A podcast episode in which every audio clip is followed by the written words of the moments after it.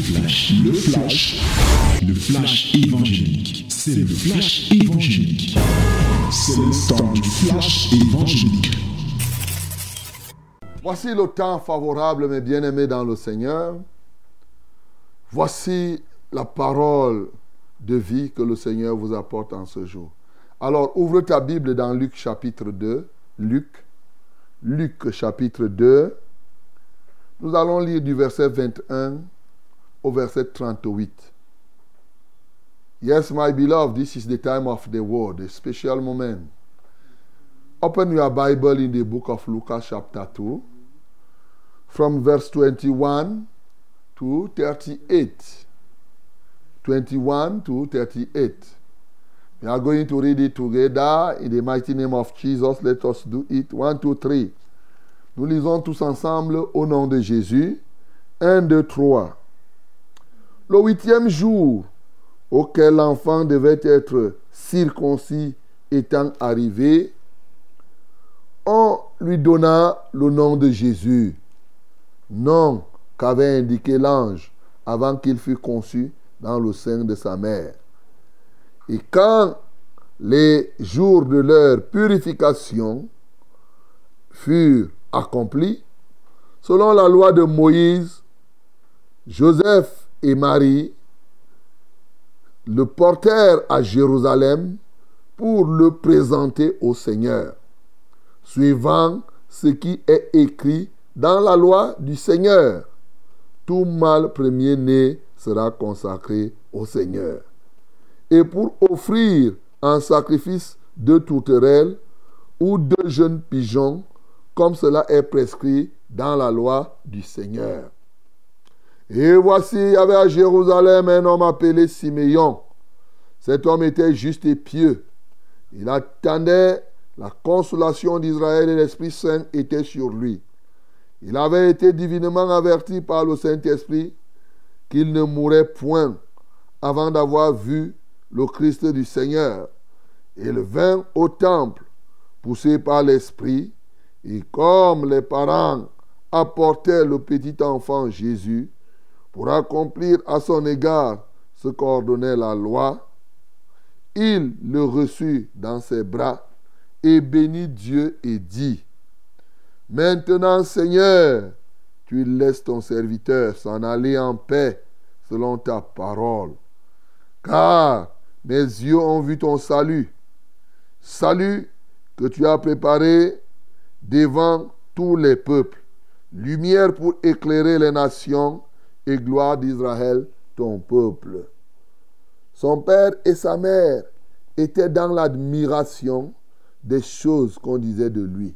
Siméon les bénit et dit à Marie, sa mère, Voici, cet enfant est destiné à amener la chute et le relèvement de plusieurs en Israël et à devenir un signe qui provoquera la contradiction. Et à toi-même, une épée te transpercera l'âme, afin que les pensées de beaucoup de cœurs soient dévoilées. Il y avait aussi une prophétesse, Anne, fille de Phanuel de la tribu d'Azer. Elle était fort avancée en âge et elle avait vécu sept ans avec son mari depuis sa virginité. Restée veuve et âgée de 84 ans, elle ne quittait pas le temple et elle servait Dieu nuit et jour dans le jeûne et dans la prière. Et étant survenue elle aussi, à cette même heure, elle louait Dieu et elle parlait de Jésus à tous ceux qui attendaient la délivrance de Jérusalem. Alléluia. Voilà, mon bien-aimé, la parole que nous avons ce matin. Et comme on vous a indiqué, il y a beaucoup de choses qui se trouvent dans cette parole, mais nous nous orientons davantage vers celles qui nous transforment en des adorateurs profonds, aussi qui nous aident à nous consacrer davantage, à être efficaces dans le service de Dieu. voyez, Jésus-Christ est né, comme nous avons vu hier, et voilà le huitième jour arrive. Il était prévu qu'au huitième jour, effectivement, on puisse donner le nom à l'enfant, mais surtout qu'on puisse le circoncire. Voilà. On a donné donc le nom à l'enfant, le nom qui avait été donné par l'ange. Hein. Nous avons lu dans Luc 1, notamment euh, dans Luc 1, verset 31 déjà. Donc, et bien entendu, sa mère était là et, son mari était là, entre guillemets, c'est-à-dire le père. Joseph était là. Et quand les jours de leur purification, puisque je vais vous expliquer, les jours de leur purification, parce que dans la loi de Moïse, quand tu as couché un garçon, dans Lévitique 12, hein, si vous voulez voir, pour ne pas prendre plus de temps, vous pouvez aller lire ça dans Lévitique 12, cette loi de la purification. Mais au moins, ça rendait la femme souillée. L'accouchement seul rendait la femme souillée parce que dès cet instant, elle était dans ses jours d'impureté, elle avait le sang sur elle, donc elle était souillée. Il en était de Marie aussi. Marie n'a pas fait l'exception, hein, parce que c'est pour montrer, en passant, elle était une femme comme toutes les autres. Donc, selon la loi de Moïse, Joseph et Marie le portèrent donc à Jérusalem pour le présenter au Seigneur. Donc, et ici, on dit encore, suivant ce qui était écrit dans la loi du Seigneur, tout mâle premier-né sera consacré au Seigneur et pour offrir en sacrifice de tourterelles ou deux jeunes pigeons, comme cela est prescrit dans la loi du Seigneur. Regardez, quand on parle des éléments simplement de purification, on vous dit la loi de Moïse. Mais maintenant, quand on parle des éléments de consécration, c'est-à-dire de présentation de l'enfant au Seigneur, quand on parle de la, des éléments comme la circoncision et tout cela, on parle de la loi du Seigneur. Est-ce que tu connais la différence entre la loi de Moïse et la loi du Seigneur? Voilà. Euh, Moïse n'était pas Seigneur. Moïse n'est pas notre Seigneur. Donc, ça c'est un élément qui peut attirer ton attention en premier lieu. Ceci pour mieux comprendre même ce que c'est que la circoncision et ce qui peut t'aider effectivement à mieux te consacrer. Je vais revenir là-dessus. La deuxième chose, c'est le cas de Siméon. Il y avait là un homme qui était déjà là avancé, à qui Dieu avait parlé d'avance ce qui devait arriver. Et Dieu, lorsque on devrait venir présenter l'enfant au temple, en passant, vous voyez ici, on ne cesse de vous dire que on ne baptise pas les enfants. Jésus n'a pas été baptisé comme en, en tant qu'enfant. On voit ici qu'il était simplement présenté au Seigneur. Donc, euh, mes bien-aimés, Faites gaffe.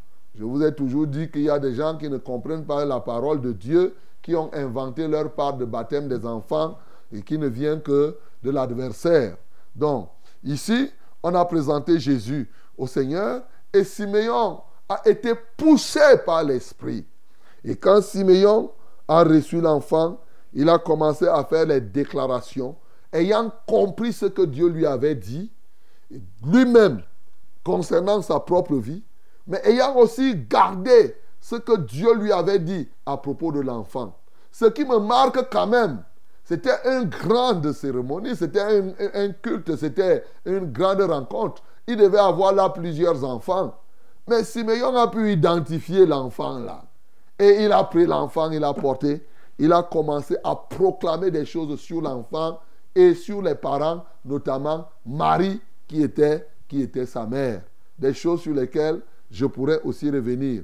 Troisième cas qui nous aide à grandir dans l'adoration et être efficace, c'est le cas d'une femme. Eh oui, Anne. Anne est de la tribu d'Azer, une tribu pas très connue, pas très répandue. Mais voilà Anne qui, non seulement elle était de cette tribu, elle est restée vierge. Et quand elle est restée vierge, comme ça devrait être, Elle comptait qu'elle va se marier. Quand elle s'est mariée, elle a fait seulement 7 ans avec son mari. Et après avoir fait les 7 ans là, son mari est mort. Devenue veuve, au lieu qu'Anne se mette à se plaindre, Antoinette a compris que non. Le fait que je me sépare de ce mari du monde, je vais plutôt épouser un mari qui est un mari éternel. C'est comme ça qu'elle a décidé à son jeune âge de s'engager dans la foi jusqu'à 84 ans. Elle était encore dans le temple, mais surtout elle faisait quoi? Elle servait Dieu en jeûnant, en priant. Elle était prophétesse, mais elle parlait aussi de Jésus, c'est-à-dire prophétisait. Elle parlait de Jésus aux hommes, aux personnes qui arrivaient dans le temple. Voilà trois grands points ce matin qui doivent t'aider effectivement à grandir, à être efficace, à être transformé en vrai adorateur. Bien-aimé, sur le premier point, je voudrais qu'on comprenne tout simplement que il y a une différence entre la loi de Moïse et la loi du Seigneur. Je prends le cas dans Galates chapitre 6 au verset 2. Il dit, portez-vous les fardeaux les uns les autres et vous accomplirez ainsi quoi? La loi de, de Christ. Et la loi de Christ, c'est la loi du Seigneur. Donc, il y a des éléments pour aller droit au but. Il y a des éléments de l'Ancien Testament qui font partie de la loi de Christ, de la loi du Seigneur, a dit établie depuis longtemps. Et il y a des éléments dans l'Ancien Testament qui font partie simplement de la loi de Moïse et qui concernaient le peuple juif. Cette fois-là, comme peuple juif et souvent aussi comme échantillon que Dieu a choisi pour manifester, pour démontrer. Ces éléments, ce qui fait partie de la loi du Seigneur, connaît encore parfaitement son application aujourd'hui. Mais ce qui était de la loi de Moïse était l'ombre des choses à venir pour que quand Jésus-Christ arrivera, effectivement, le réel étant venu, que nous puissions pratiquer ce qui est réel qu'on ne pratique plus cette loi-là. C'est pourquoi avec Jésus, nous passons donc en ce temps-là à la grâce. Parce que dans la loi de Moïse, ça concernait comme un peuple, mais ça annonçait ce qui devait se passer.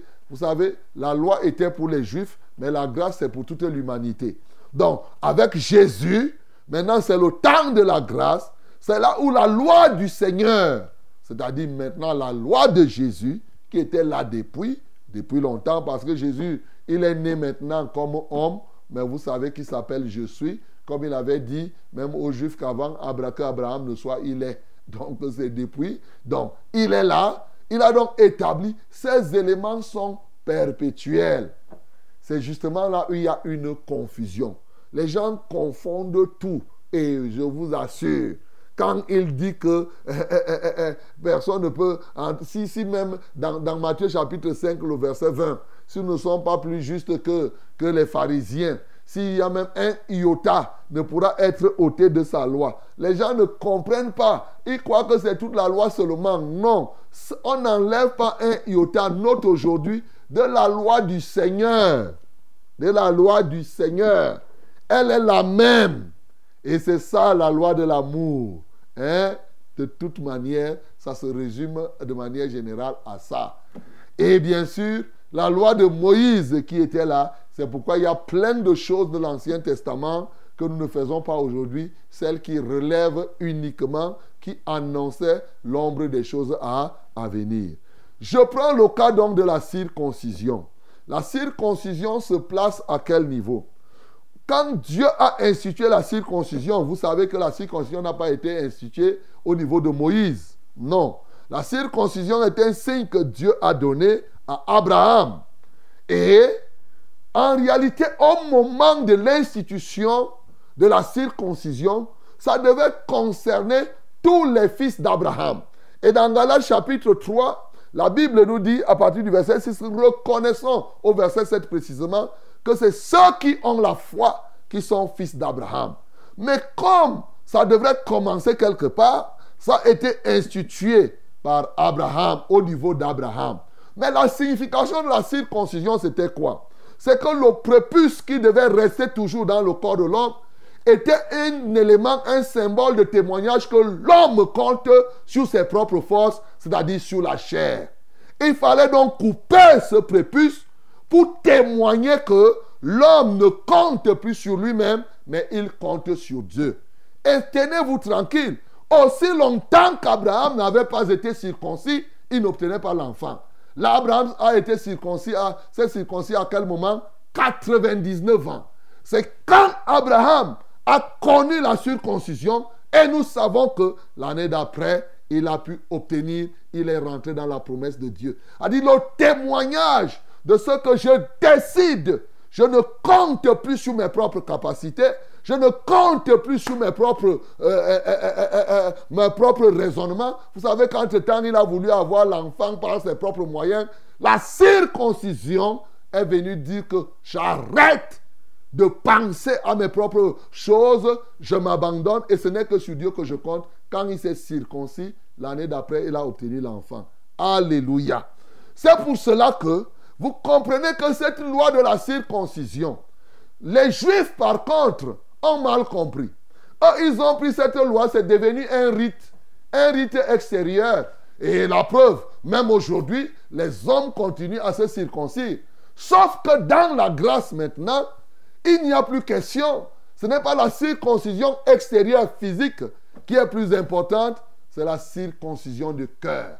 Et c'est pourquoi la Bible nous explique que ce n'est ni l'incirconcision, ni la circoncision qui, c'est ce qui est la circoncision du cœur.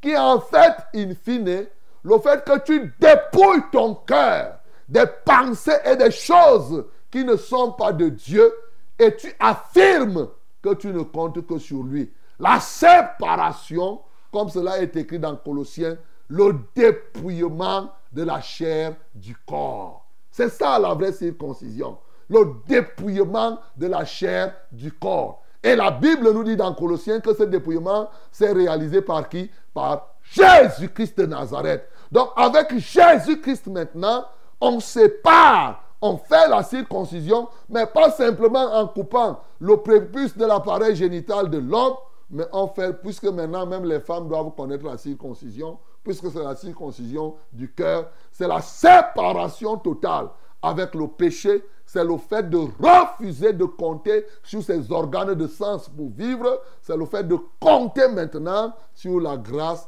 et vivre dans la grâce de Dieu. Bien-aimé, comprendre ces choses signifie simplement, c'est ça qui te permet, quand tu comprends ça aisément, ça te donne une autre capacité de consécration. Tout premier-né sera consacré à l'éternel. La Bible dit c'est la loi du Seigneur. La loi du Seigneur ici, c'est laquelle? C'est que Dieu est l'alpha et l'oméga. Il est le premier et le dernier. Donc, toute meilleure chose est réservée au Seigneur. Et toi, ce matin, quelle est la meilleure chose que tu peux offrir au Seigneur? C'est ton propre cœur. Il faut laisser que ce cœur soit circoncis et que tu l'offres au Seigneur. Alors tu auras accompli la loi du Seigneur selon laquelle toute chose excellente, toute chose bonne, je dois offrir ça à l'Éternel. Bien sûr, cela se concrétise par tout premier. Par exemple, pourquoi nous faisons le culte le dimanche? C'est le premier jour de la semaine, c'est le jour de la résurrection. Et je vous ai déjà expliqué ici, quand on reste dans ce principe, toute première chose est donnée au Seigneur. C'est pourquoi aujourd'hui on paye les prémices. C'est pourquoi, eh, moi je vous ai déjà dit que eh, eh, les premiers jours du mois, il faut les consacrer au Seigneur. Les premiers jours de l'année, quand les gens parlent du 1er janvier, ils, ne savent même pas. L'année finie, ils font seulement comme ça, ils font n'importe quoi. Mais c'est par de là, bien aimé.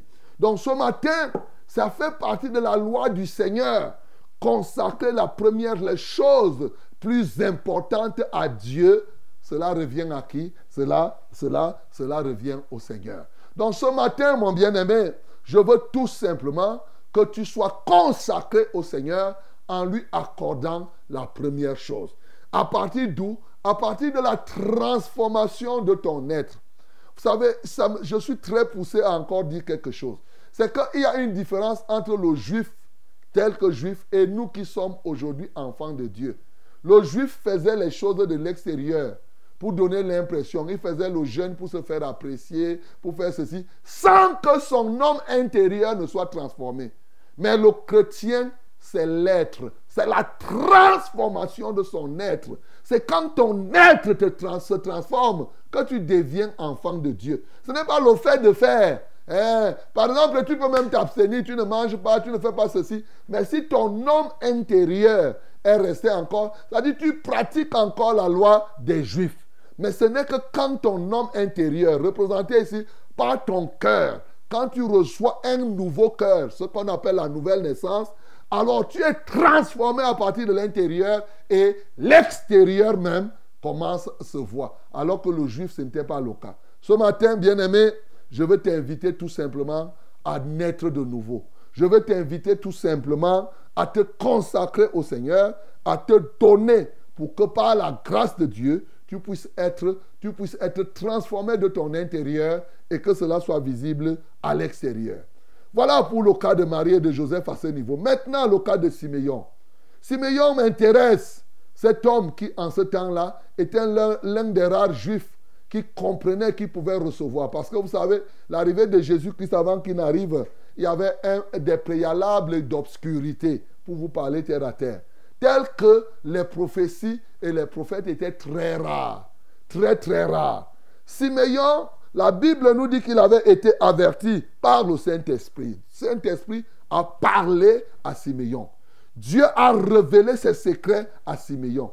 L'un de ses secrets, c'est que tu ne vas pas mourir tant que tu ne verras pas l'enfant qui va naître. Tu t'imagines? Mais aussi, lorsque l'enfant est né, au jour où on devait le présenter au temple, c'est l'Esprit de Dieu qui a poussé Siméon. Il dit qu'aujourd'hui, là, tu vas aller au temple.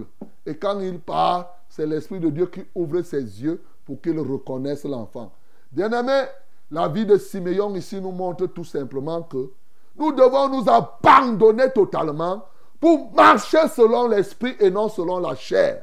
Pour accomplir, garder les secrets de Dieu dans notre cœur. Siméon signifie c'est lui qui écoute. Écoute, c'est ça. Qui écoute? C'est ça Siméon. Signifie qui écoute. Alors lorsqu'on prend même à partir de ce nom, tu peux comprendre qu'il y a une très grande valeur à écouter. Écouter Dieu te parler. Garder les choses de Dieu dans ton cœur. Mais en plus, écouter même quand tu as ton semblable. Il y a des gens qui ne s'arrêtent pas pour écouter les autres. Bien-aimé, apprends à écouter. Simeon ici t'amène à écouter, mais il t'amène à écouter la voix de l'Esprit. Tu t'imagines quelqu'un qui marche selon l'horloge de Dieu. C'est le Saint-Esprit qui vient lui dire maintenant que va dans le temple. Tu t'imagines? Il ne parle pas par lui-même. Oh mon bien-aimé, n'est-ce pas une telle marche qu'il te faut aujourd'hui, guidé totalement par le Saint-Esprit? Le Saint-Esprit qui lui ouvre les yeux pour qu'il reconnaisse l'enfant. Et le Saint-Esprit qui met dans sa bouche les paroles qui dévoilent le ministère de Jésus, mais aussi les paroles qui concernent Marc, ma Marie. Tu t'imagines quand il dit à Marie, et toi-même, une épée te transpercera l'âme. Et à toi-même, une épée te transpercera l'âme afin que les pensées de beaucoup de cœurs soient dévoilées. Il commence d'abord à parler. Si Siméon l'est béni et dit à Marie, tu vois, sa mère, voici, cet enfant est destiné à amener la chute. Siméon va dévoiler à Marie, c'est quand même une grande responsabilité, non? L'enfant vient de naître, il commence à dire que Marie, comme tu vois là, l'enfant là va amener la chute des, des peuples d'Israël et le relèvement d'autres. Oh mon bien-aimé, il en est ainsi aujourd'hui. Jésus-Christ, ceux qui veulent chuter peuvent chuter. Parce que ceux qui ne recevront pas Jésus, ils vont tomber dans la chute, ils iront dans l'abîme.